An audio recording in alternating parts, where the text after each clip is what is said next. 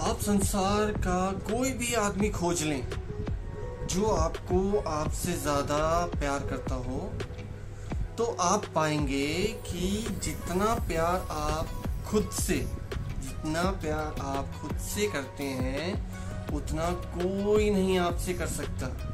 इसलिए लोगों से उम्मीद छोड़िए, खुद के लिए जीना सीखिए। ठीक है? खुद के लिए जीना सीखिए।